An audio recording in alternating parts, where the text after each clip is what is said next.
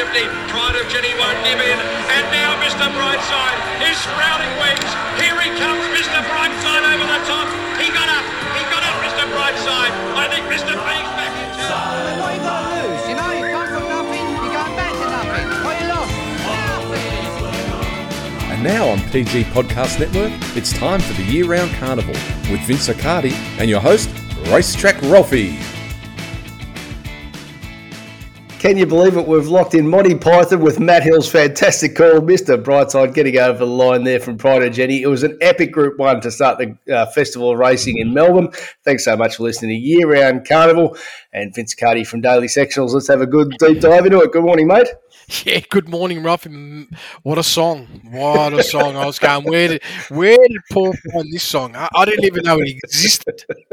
Uh, the great closing scene of Life of Brian. Righto. Now, I- I'm going to start somewhere a little bit different to what I normally, Mhm. normally start.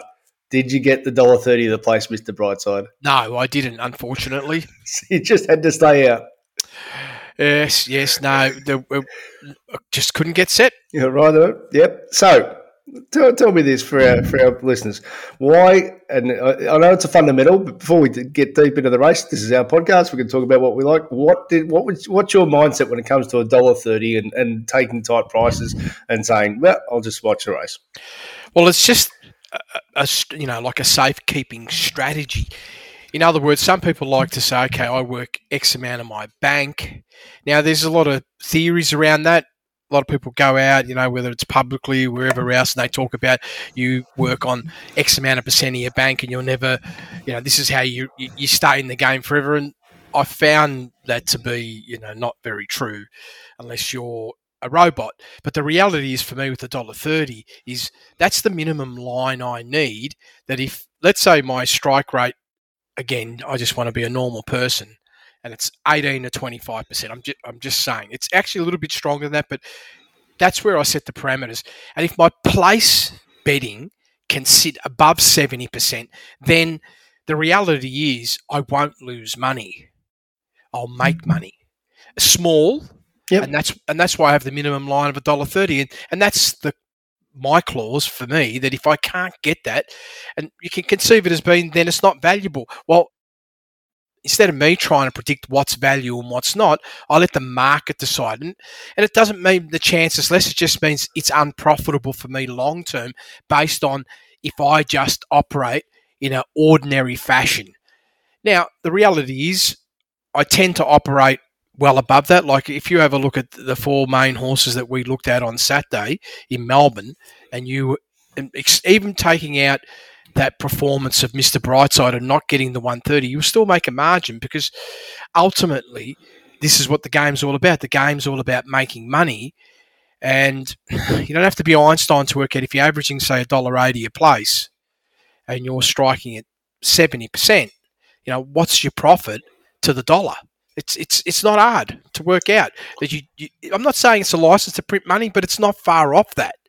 It it pretty much protects you, and the downside is there are scenarios along a year where I want to back him, but I can't back him because I can't get on, and that's how I protect myself. And every now and then they get beaten, and then oh, it, okay, well that's worked for him. But the reality is there's no value for me because the majority of my money's on a place. So in this situation, if let's say Mr. Brightside was two ten and a dollar thirty, and it, on. and let's say it gets beaten by nose instead of winning by nose at a dollar thirty, you're still making a profit on one by four outlay. That's it. That's it. And that's the whole process of it. The, the profit. And this model was worked out about eight years ago. I had an independent organisation actually go through all the numbers. And that's how they came back to me saying this is the way I should bet. Have a three stage approach. Have you, if you were betting a lot more for a place, your profitability would have gone from an average of, you know, say 45 to 90 units to 300 plus units a year. And so I adopted that model. And the reality is it's turned out to be probably well when i say slightly better this is the weird thing. Every year it appears that the overall underlying place price average that i've been succeeding has increased this is what really surprised me i don't believe that i've i'm a better performer overall, I, and I don't know exactly why there's a bit more value overall than what it used to be. I, I don't get it. I don't understand. Is it? I mean, there's plenty of money in the pool. Like it's huge. A lot of people probably just don't focus on it enough. There's plenty of money in the pool for a place. I'm not saying it's unlimited, but for a Saturday, Melbourne, Sydney, very, very rare to uh, find yourself in a unliquid position. So the two points being, you're not telling other people how to spend their money. You're No. saying you're saying how you spend yours. That's it, and, and that's all. And that's all. I'm ultimately I am selfish, and everything that I do, it's all predicated around me on how I can perform better. And performing better is in every aspect. See, I'll give you an example. People say they work to percentages of banks. Well, I haven't found anybody, not one person, that's been successful when they apply that model. Not one. They don't because what happens is if you apply to that and you're back two runners or three runners or one runner and you're looking to get an advantage, what happens is when you start to have some losses and you start to erode your bank, you're you're betting in terms of the dollar value is getting less and less and less. And when you reach a tipping point, you, it's unrecoverable. You actually can never get that money back, even if you have a tremendous uh, st- streak of winning, and which doesn't happen, right? Yep. Now, on the flip coin, this is working to percentages. I prefer, and maybe it is a simple thing, that I just have a set number of units. It's 60 units per week on a Saturday, and I have a tolerance level. The tolerance level is if it's 70 units, I have to reduce my betting. I've either got to restructure what I'm doing in terms of unit outlay, or I've got to omit a runner. Yep. And if it's and if it's 62, 63, 64, I- I just play on, right? And some weeks, like on Saturday, it's a 20 unit day. You know, all my bets were C grade, and that's it. And the secondary point is we give the best information we can, and we want you to win because we have no uh, ties with any corporate bookmakers, and the tabs are corporate bookmaker. We don't criticise them. We don't make no comment whatsoever. But we are saying we are completely independent of it, and we're here thanks to our fantastic members. So we always want to provide you information to win, and there's no upside for us if you don't. So we try and give you the best information we can, and here we're going to break it apart via the CF Orr Stakes. Vince, it was a fantastic race to watch. Firstly, before I ask about the racing specifically, Caulfield, I would say, played exactly as expected. Smaller field, smaller fields. You wanted to not get too far off the fence, but in the bigger fields, the wide lanes were in play. Your thoughts? Yes, for sure. And this probably created a couple of horses to get victory Yep. Oh, or make the victory look a little bit easier. It's got to be a little bit of caution there. Not saying performances were down, but the majority of runners were pretty much anywhere between sort of lane three and six. And then we had sort of four races, and and it's typical. You can go through history. This is what typically happens, right? At Caulfield, when the rail's true, if the tracks are clean, even if they're not that clean, you know, in other words, like more given the ground, you will find as the day gets later and later, depending on the field size, they're going to have a tendency to get a lot wider and they're storming home a lot easier. And you'll see that in the back end of the card here from pretty much race seven onwards. You had like uh, the winner of race seven's come from lane nine. The winner of race eight has come from lane 12. Brightside races lane eight and Estrella 12. And all the others, races before that, the widest they got was six. And what, what do we see? We see Mark Zahra, Craig Williams, Blake Shinn. They know where to go, and they're, they're always, well, not always, because Blake Shinn was stuck on the fence in a couple of races. But when they can get there, they get out in those those best places on the track. I'll mash up a few of our member questions here because they- mm-hmm. a lot of them obviously with the Orr Stakes. So we'll do that as an overview before we get into the race. Adams asked Pride Jenny, huge first up in for a massive prep question mark. Um, uh, from Tom, can Mr. Brightside get any better? Should be targeting Sydney Autumn races. Uh, from Alistair, just the obvious. How brutal was the awe, awe-inspiring run from Jenny Brightside heading for for champion status? And uh, and from um, from Peter, absolutely two proper horses resuming the Orr. I like the way Brightside pinned his ears back and chased. Love the way Pride of Jenny fought off Buffalo River after clearly being hit and looked like a brutal run. Assuming they both go to the futurity, does the clock give you any clue on which two had the harder run? Might be Jaden in a couple of weeks. So a lot to break down there, Vince. Firstly, the champ, Mr. Brightside. What do you do on the clock? Well, this is it. It all comes back down to that, doesn't it? First section, 0.3 below benchmark. The pace was, in my view, genuinely probably a couple of lengths faster than what we were talking about because my view was it was probably more like going to be one to two lengths above benchmark, top, typical, maybe benchmark, and the race speed was actually 4.4 above. It wasn't um, brutal, but it was solid. And sustained. Yeah, and sustained. That's the big key. The key is what's taken place between the 8 and the 400. This is the applied pressure. That race pace uh, certainly didn't diminish. It actually increased. Pride of Jenny went from 4.4 above to 5.4 above. In other words, first forcing all other runners to have to lift. Brightside, on the other hand, I just thought it was, you know, it was, it was brilliant in terms of where where it was through that first section, 0.3 below, 4.7 above between the 8 and the 4, not overextending. And, well, one of a, a couple of runners that was able to, you know, clearly break benchmark last 400 and produce a 1.4 finish. So um, this is a real fundamental with your with your work, Vince. One of many things you taught me. And as soon as Buffalo River hung on for a place, I thought, well, let's ask why that can happen at sixty one dollars because it shapes the whole race. If you go fast, not over, not m- murderous, but fast, but then faster again, good luck out the back. And that's how Buffalo River was able to hang on. So 3.1 first section, 5.8 in the mid section. Everything else couldn't pick up its legs, bar Mr. Brightside. And that's how Buffalo River was able to hang on. And of course, he had the deep fitness edge over Pride of Jenny. But would this be a potential flat run for Pride of Jenny? 4.4, 5.4 first two sections, as you said, combined near 10 lengths first eight, first thousand rather, first two sections. Or we're just going to accept that she's an iron horse and she's different gravy. Well, we have to accept this horse as being an iron horse, Ralph, because it's been proven on too many other occasions that this horse can back up off pressure races and not diminish the performance. Most horses can't do that. The reality is this runner can and has got clear evidence that it can do it and has come back in superb fashion. Uh, yes, the it, I do agree with some of the communication that was uh, had on the weekend that the projection that this horse was, you know, very, very fit as Yeah. well. So that's another plus in terms of being able to hold on. You, there is a drop off. You can see the drop off, particularly over the last 200, about three quarters of length. So I, I sit back here and say this horse is set for further improvement. And I'm not going to, definitely not going to be in a position where I feel this horse isn't going to be able to back up. Where on Buffalo River's case, I probably feel that that might be a bit more difficult.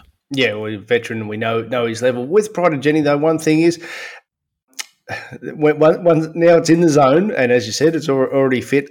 How big was this first ups run compared to its profile? Because she's never been able to do anything like this, has she? First up, No, and, and at this distance range. yeah, we've seen a marked improvement in this particular horse, and it probably matches like overall figure plus 3.1 it just matches with the evolution of this horse that we were seeing late last campaign when this runner was starting to deliver performances that were anywhere between 2.8 on the low and 5.1 uh, on the high Mr. Brightside, of course, that brings him up to fifty percent strike rate. Wow, we I think uh, one of the one of our uh, members mentioned about the the better loosen up comparison, and we we're, we're onto this early days, weren't, weren't, we? Because someone said it, the eyebrow raised. I think it was someone from the Hayes stable, and uh, one of the things with um, with uh, Mr. Brightside, like better loosen up until he late in his career, many of his wins have been by narrow margins. Yes, well, they have. And the reality is, though, he's another runner that realistically has come back every bit as good as last campaign. Maybe even slightly better, Ralphie. Also, very fit horse. You can just look at the drop off over the last 200 metres. It wasn't much, and it was uh, technically uh, uh, not quite in the lanes, but borderline if you're comparing to the horses on the inside, definitely a little bit of an advantage. And there was a, a drop off, but they had this horse primed and ready to go, and not a big drop off. And this is another runner that's going to you know love the step up to the mile. Right. Uh, well, I'm going to. Uh, uh, I'm giving you a twenty dollar voucher that expires today, and you have to have it on the futurity stakes on either Mister Brightside at two thirty or Pride and Jenny at seven dollars. What are you having it on in two Well, who- weeks' time? Fourteen hundred. That, who's the, who are the other horses? Doesn't matter. I'm just saying from a matchup of these two. Uh, what track conditions? Track conditions good. The rail will be out four meters in two weeks' time. Well, very hard to not be continually putting your money on Brightside. But the problem is, is it going to get shorter? well, that's the thing. So could be Jimmysstar might, might be part of it, but they're saying Flemington this week, so I don't think he'll be in the race. So it looks like it Oh, could be a two horse race again. So uh, literally, and not literally, but perhaps figuratively, time will tell there. So the, it, it gets to V8 as the other horse to ask you about. So it just shows you about how good Mr. Brightside was being able to make ground. When it comes to V8, he's improved his PB overall, Vince. So he's he was gallant in the finish, chasing hard. He only went down by 1.3 lengths. Uh, again, a match-up question for you because there's communication there thinking of the new market. I'm thinking, well, gee, at the moment, he's that 2.2 is as good as any three-year-old really on this side of the country in, in recent times since the Golden Rose. So uh, I'd be surprised if, if, sorry, not surprised. If he was mine, he'd be going to the Australian Guineas. What would you be doing with it if he was yours? Probably putting it away. Right, he's a fresh horse. Is that it? Well, no, just he's a lightly raced horse Yep. who obviously shows a lot of talent. And- And I have to say, when I was watching the race, I go, Jesus, the way he was looming, I said, who knows? He actually might win this. And then that intense pressure Yep. got to him very late. That's also a sign of, you know, I, I get it. Trainers are all trying to win everything. They've got a good horse. Let's go and win everything. But sometimes you can win a lot more by being very strategic. And if it was my horse, I'd be giving him a break and say, "Come back in the spring Right. and let him let him and let him evolve." Because there's a bit of a bounce theory on what's happened on the weekend because he did loom up and didn't finish, and it's not because of fitness. Yeah. Pressure. Uh, so that it's pressure, right? Yeah. And it's just it's just not ready, and sometimes that can adversely affect horses, and therefore they don't uh, continue on.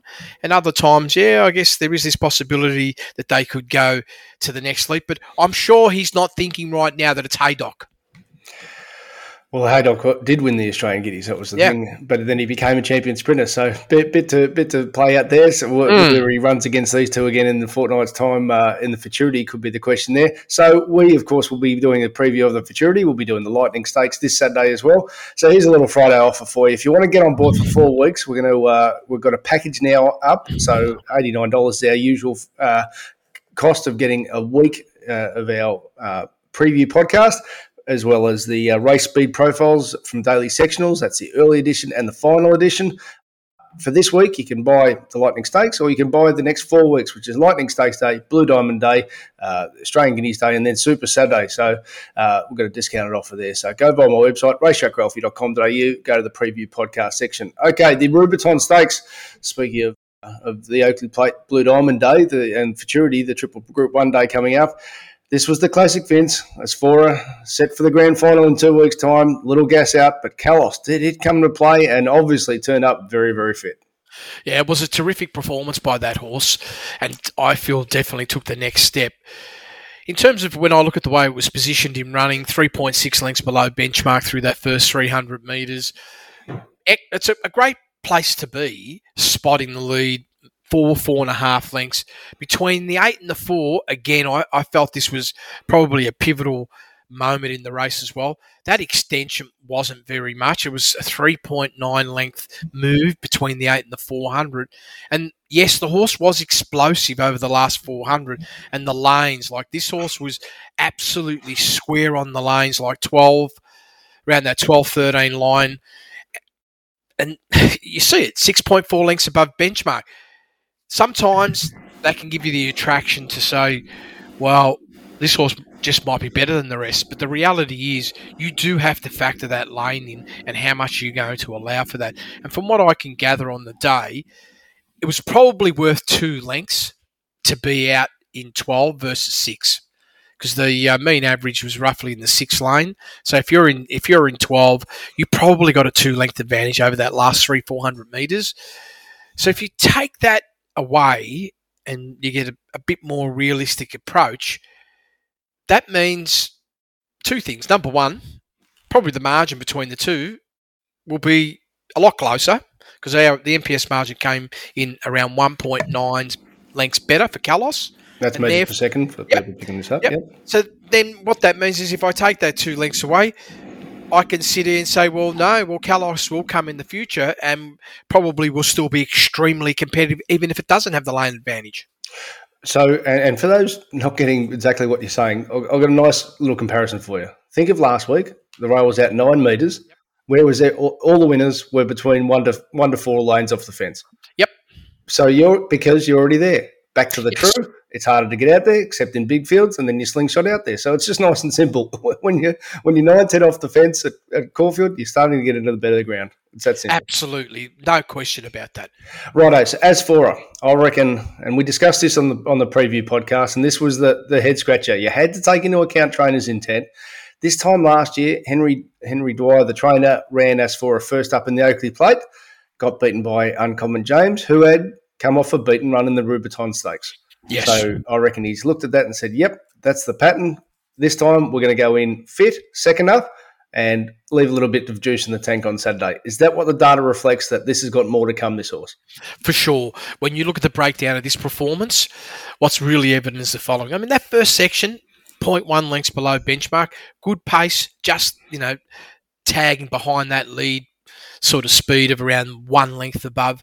Between the eight and the four, I, felt the horse was really holding its ground, just marginally below benchmark, 0.3 below. So that from the gates to the 400 meter point, this runner was pretty much maintaining a really as as close as you can get to even speed. And then the peak of the run was between the four and the 200. The horse ended up with a 2.1 lengths above benchmark. And then the last 200 metres, we've seen a drop off of 1.9 lengths. And on the flip side with Kalos, Kalos's drop off was only 0.2 and it was in the lanes. So Kalos, best last 1,000, 800, 600, 400 of the Mhm. day, the second best last 200. So even though he was first up and Asfoora was first up, they're, they're different beasts events. One was very fit and one clearly has a juice to come. Yes. And so, again, if they're probably going to compete, will they compete against each other In in the, the, Oakleigh? in the Oakleigh Plate in a fortnight. There's not a lot between them because I do feel that Kalos has made a step up. Yep. but the reality is in terms of overall fitness it's hard not to see Asfoora improving that extra length two lengths and if they have the even sort of run lines then that slight advantage is going to end up with Asfoora and probably even the price might be the same because now there's another run that's going to keep the price competitive I was making a case for Zapateo, and, uh, and that, was, Mm. that was that was now I'm looking at this in hindsight. I'm looking at the data. Did the staple have Kalos very fit, but Zapateo with more to come? well again when let's have a look at this. Yeah. Let's have a look at this. 1.2 lengths below benchmark first section. About a length behind Asfoora Between the 8 and the 400, still travelling half a length below benchmark. The peaking of this run was also between the 4 and the 2 with a plus 2. And the drop off, and here's the key, Ralphie, the drop off was a, was 0.7, nowhere near as much as Asfoora Yeah. and the horse had an easier run. So when you bring all that together, you've got the probability of, let's say, Zapateo. Yes, it is going to improve. That's, you know, I believe you're spot on, Ralphie, with your thinking. The reality is, though, it's not going to help you if you're up against the same horses, though. Yeah, that's what I was thinking. I don't know which race. He, he, he, he- she can win next up, but I don't want to be on her against her and Yeah, can they find another race? Well, So we- that's it. So if it it. goes to another race, I'll put it in Sizzlers. Otherwise, I'm leaving it out of Sizzlers.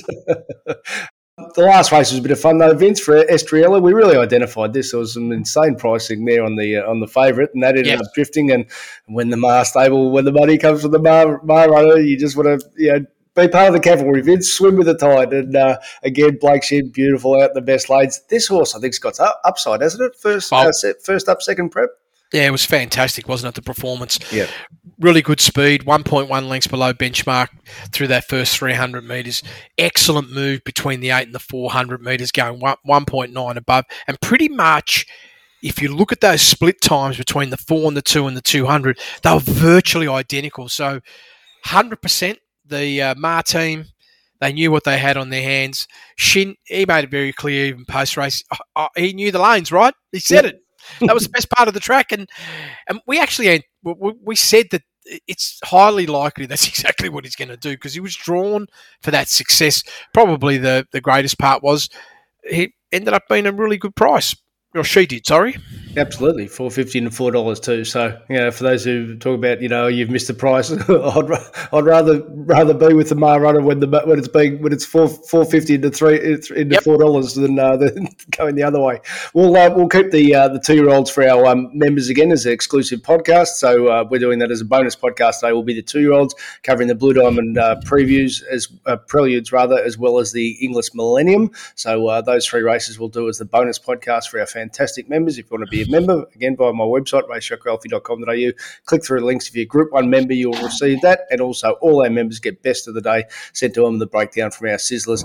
Uh, I want to ask you about Foxy Cleopatra. In fact, we're going to members question, which I'll dig out for you there. But Jan, Yonsei, you were keen on Vince, and uh, was this a barrier trial or a race in race five?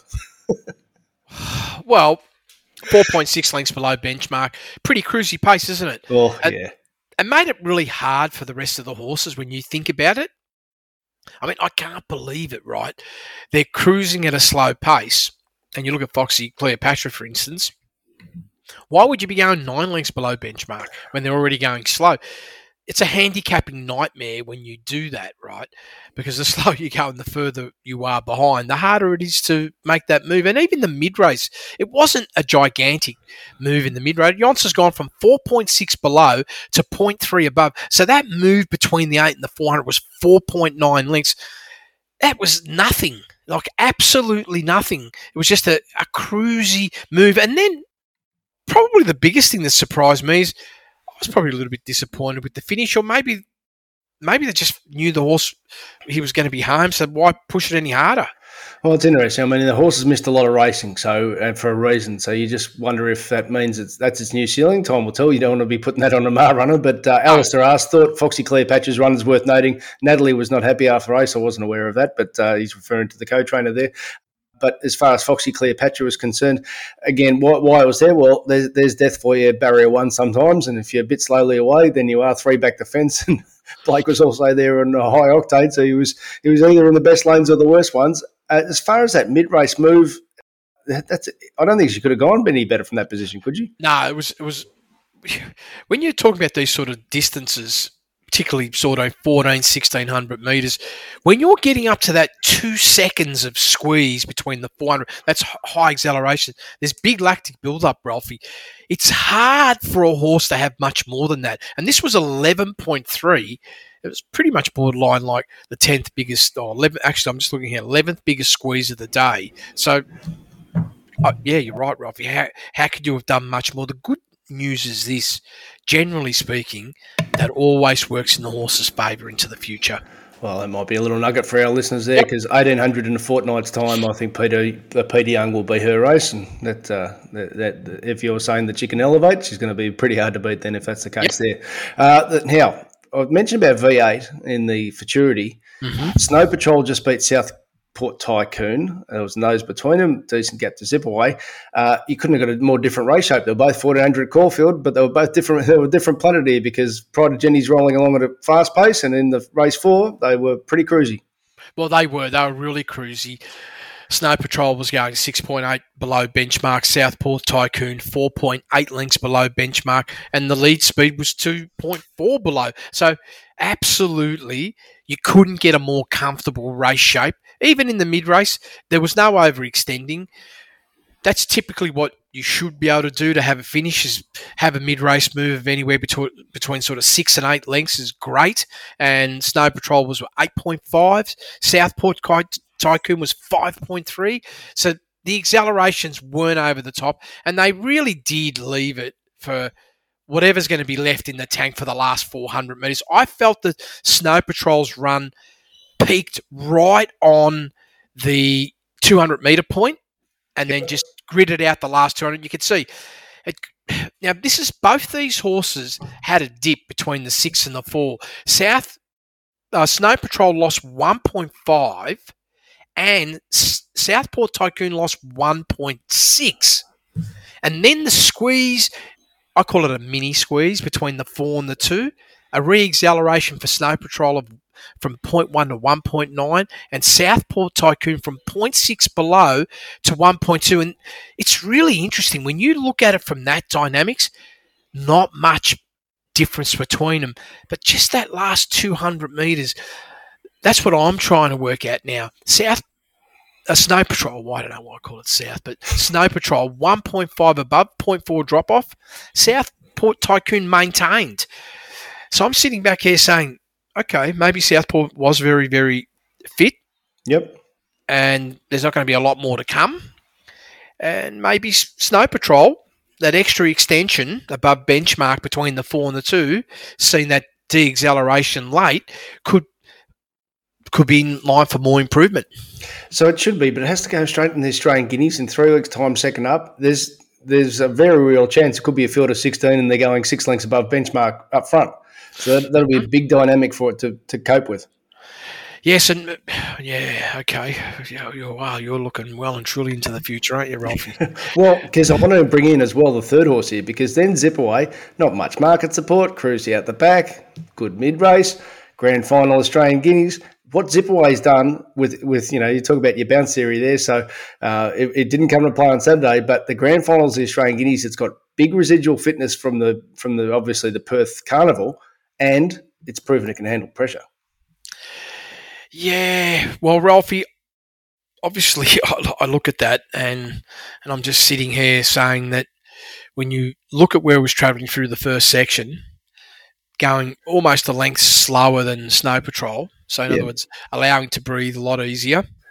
Between the eight and the 400 metre mark, it was also breathing a lot easier, even though the squeeze overall was was bigger. But the reality was, in terms of how far you were above the benchmark, it was less than Snow Patrol. And then I, I guess I just look at that last 200 metres in particular. It couldn't outsprint it. Now, when I was watching the horse in running, you could see it, it stuck on. Yep. I, I, this is just another horse. They've co- are they coming too quick? Are they? I know. I guess you only get one chance at the Guineas. Who am I to say, right? But it just feels like to me, it's all too late already for this time in for this horse. That's what it felt like to me. And I'm looking at the numbers, and I'm saying, well, I don't see you rebounding and running to the level you did at Ascot because I, I feel you've already peaked. And you, you need you're, you're a bit like a couple of other horses. You should be coming back later, but the, I guess you can't win those big races later. You're having a crack now. Well, there's a reason like a Team Williams give their horses like 200 days off and then they build into that summer, Yep. summer carnival, don't they? And when they, they explode on their grand final. Better finish with two things here. Firstly, another will. It's pretty promising, Vince, and uh, it just smashed him in race three. Obviously, a, a you know furlong in quotation marks better than BM seventy company. What type of what type of learnings did you get from this run race to race from Sandown? Well, I, I felt this was one of the best runs of the day. Yeah. I just thought, I just thought it was sensational. 0.6 above could have easily been stronger. Just missed out on the top ten for the day, which is another big plus. The slowdown I, felt was savage for this horse between the eight and the four, going from plus 1.9 down to 2.3. Actually gave every other runner behind it, you know, this is the first six place getters in particular, probably an advantage, and they still couldn't beat it. Which, and even when I look at the last 200 meters, it actually pretty much outperformed most runners. I just see this horse continuing to improve and is much better than what it's been scored at at the moment. Nice. All right. Now, some of us are going to put our hand up, Vince. the Sydney, the the uh, the big booming performance of Cabalas. We found it in the uh, in the Sizzlers, but by Friday you weren't that keen on it. And uh, and uh, Tom's asked us about the hundred to one shot, and it'd be fair to say, well, I know, I know you said that in, in a uh, in a throwaway fashion, of course, but it was it was soft in the market. Yet post race. Bjorn Baker said, "This is the second best horse I've trained behind Osmosis." So, wow, we how did it improve to the extent that it did? Well, okay. Well, firstly, the horse has definitely taken the next step, no question. Right, plus one point four. So I'm paying respect to that. I didn't see any of those possibilities leading into that run. That's my first view. The second part is the pace 7.7 lengths below benchmark first section. There's no doubt when I look at the day at Randwick, you've got to take some consideration to the wind as well. Yep. But but to the 800 meters, you if even if you take away race three, Ralphy, which was probably the biggest aberration of the day, right? Yep. That track was five this is taken away race three, around five and a half lengths softer than any other part of the course. And it's not all wind factored. So there was definitely more give around the back. That's different Hence- drainage. No Yep. question. Yeah, and hence the reason why this changes the structure. So, how much of that was played into this performance as well? But I'm taking nothing away. I just said to myself, fantastic. What a great performance. Took that next step. I didn't have that expectation of this horse, but they, it, it's been able to do it. Of course, I look at the, the speed 7.7 below first section. Good move in the mid race to 0.4 below. Last 400 metres, undeniable was just I just thought it was sensation and looked like it was going to smash him. But I looked at a couple of other things as well. Firstly, I went and had a look at Tom Kitten. No, I was going to ask you about that because watching it, I thought you're a Derby horse, but then uh, watching, obviously, now the data's come through and what you've explained to our listeners there is that it was such a slow tempo. You probably can't do much more than that, particularly if you got grand finals ahead. No, and then if I look at the last hundred metres, as I like to, you know, it's particularly race like this, I like to look at everybody's last hundred and fifty metres, only because you can you can sort of get the fifty metres on a Saturday at, at places like Ram because they've got that extra line. But the hundred, more importantly, was uh, this horse was clearly coming home a lot stronger, and for me on a personal level, firstly, I knew I'd made the right call staying out of the Yeah. race. So from a business point of view, I knew I'd made the right decision. In terms of the assessment, there's no question I did not have that anticipation or ex- expectation that that horse could make that leap because I felt there were a couple of other runners that could easily have been better than that, and, and it wasn't the case. But then I look here at, at Tom Kitten and you look at the way, as soon as they got out of the gate, said they're not winning this race. They're not even exactly. they're not even trying. They just wanted a good hit out, out the back, and then hit the line. So the possibility of them saying, let's go and attack this race wasn't there.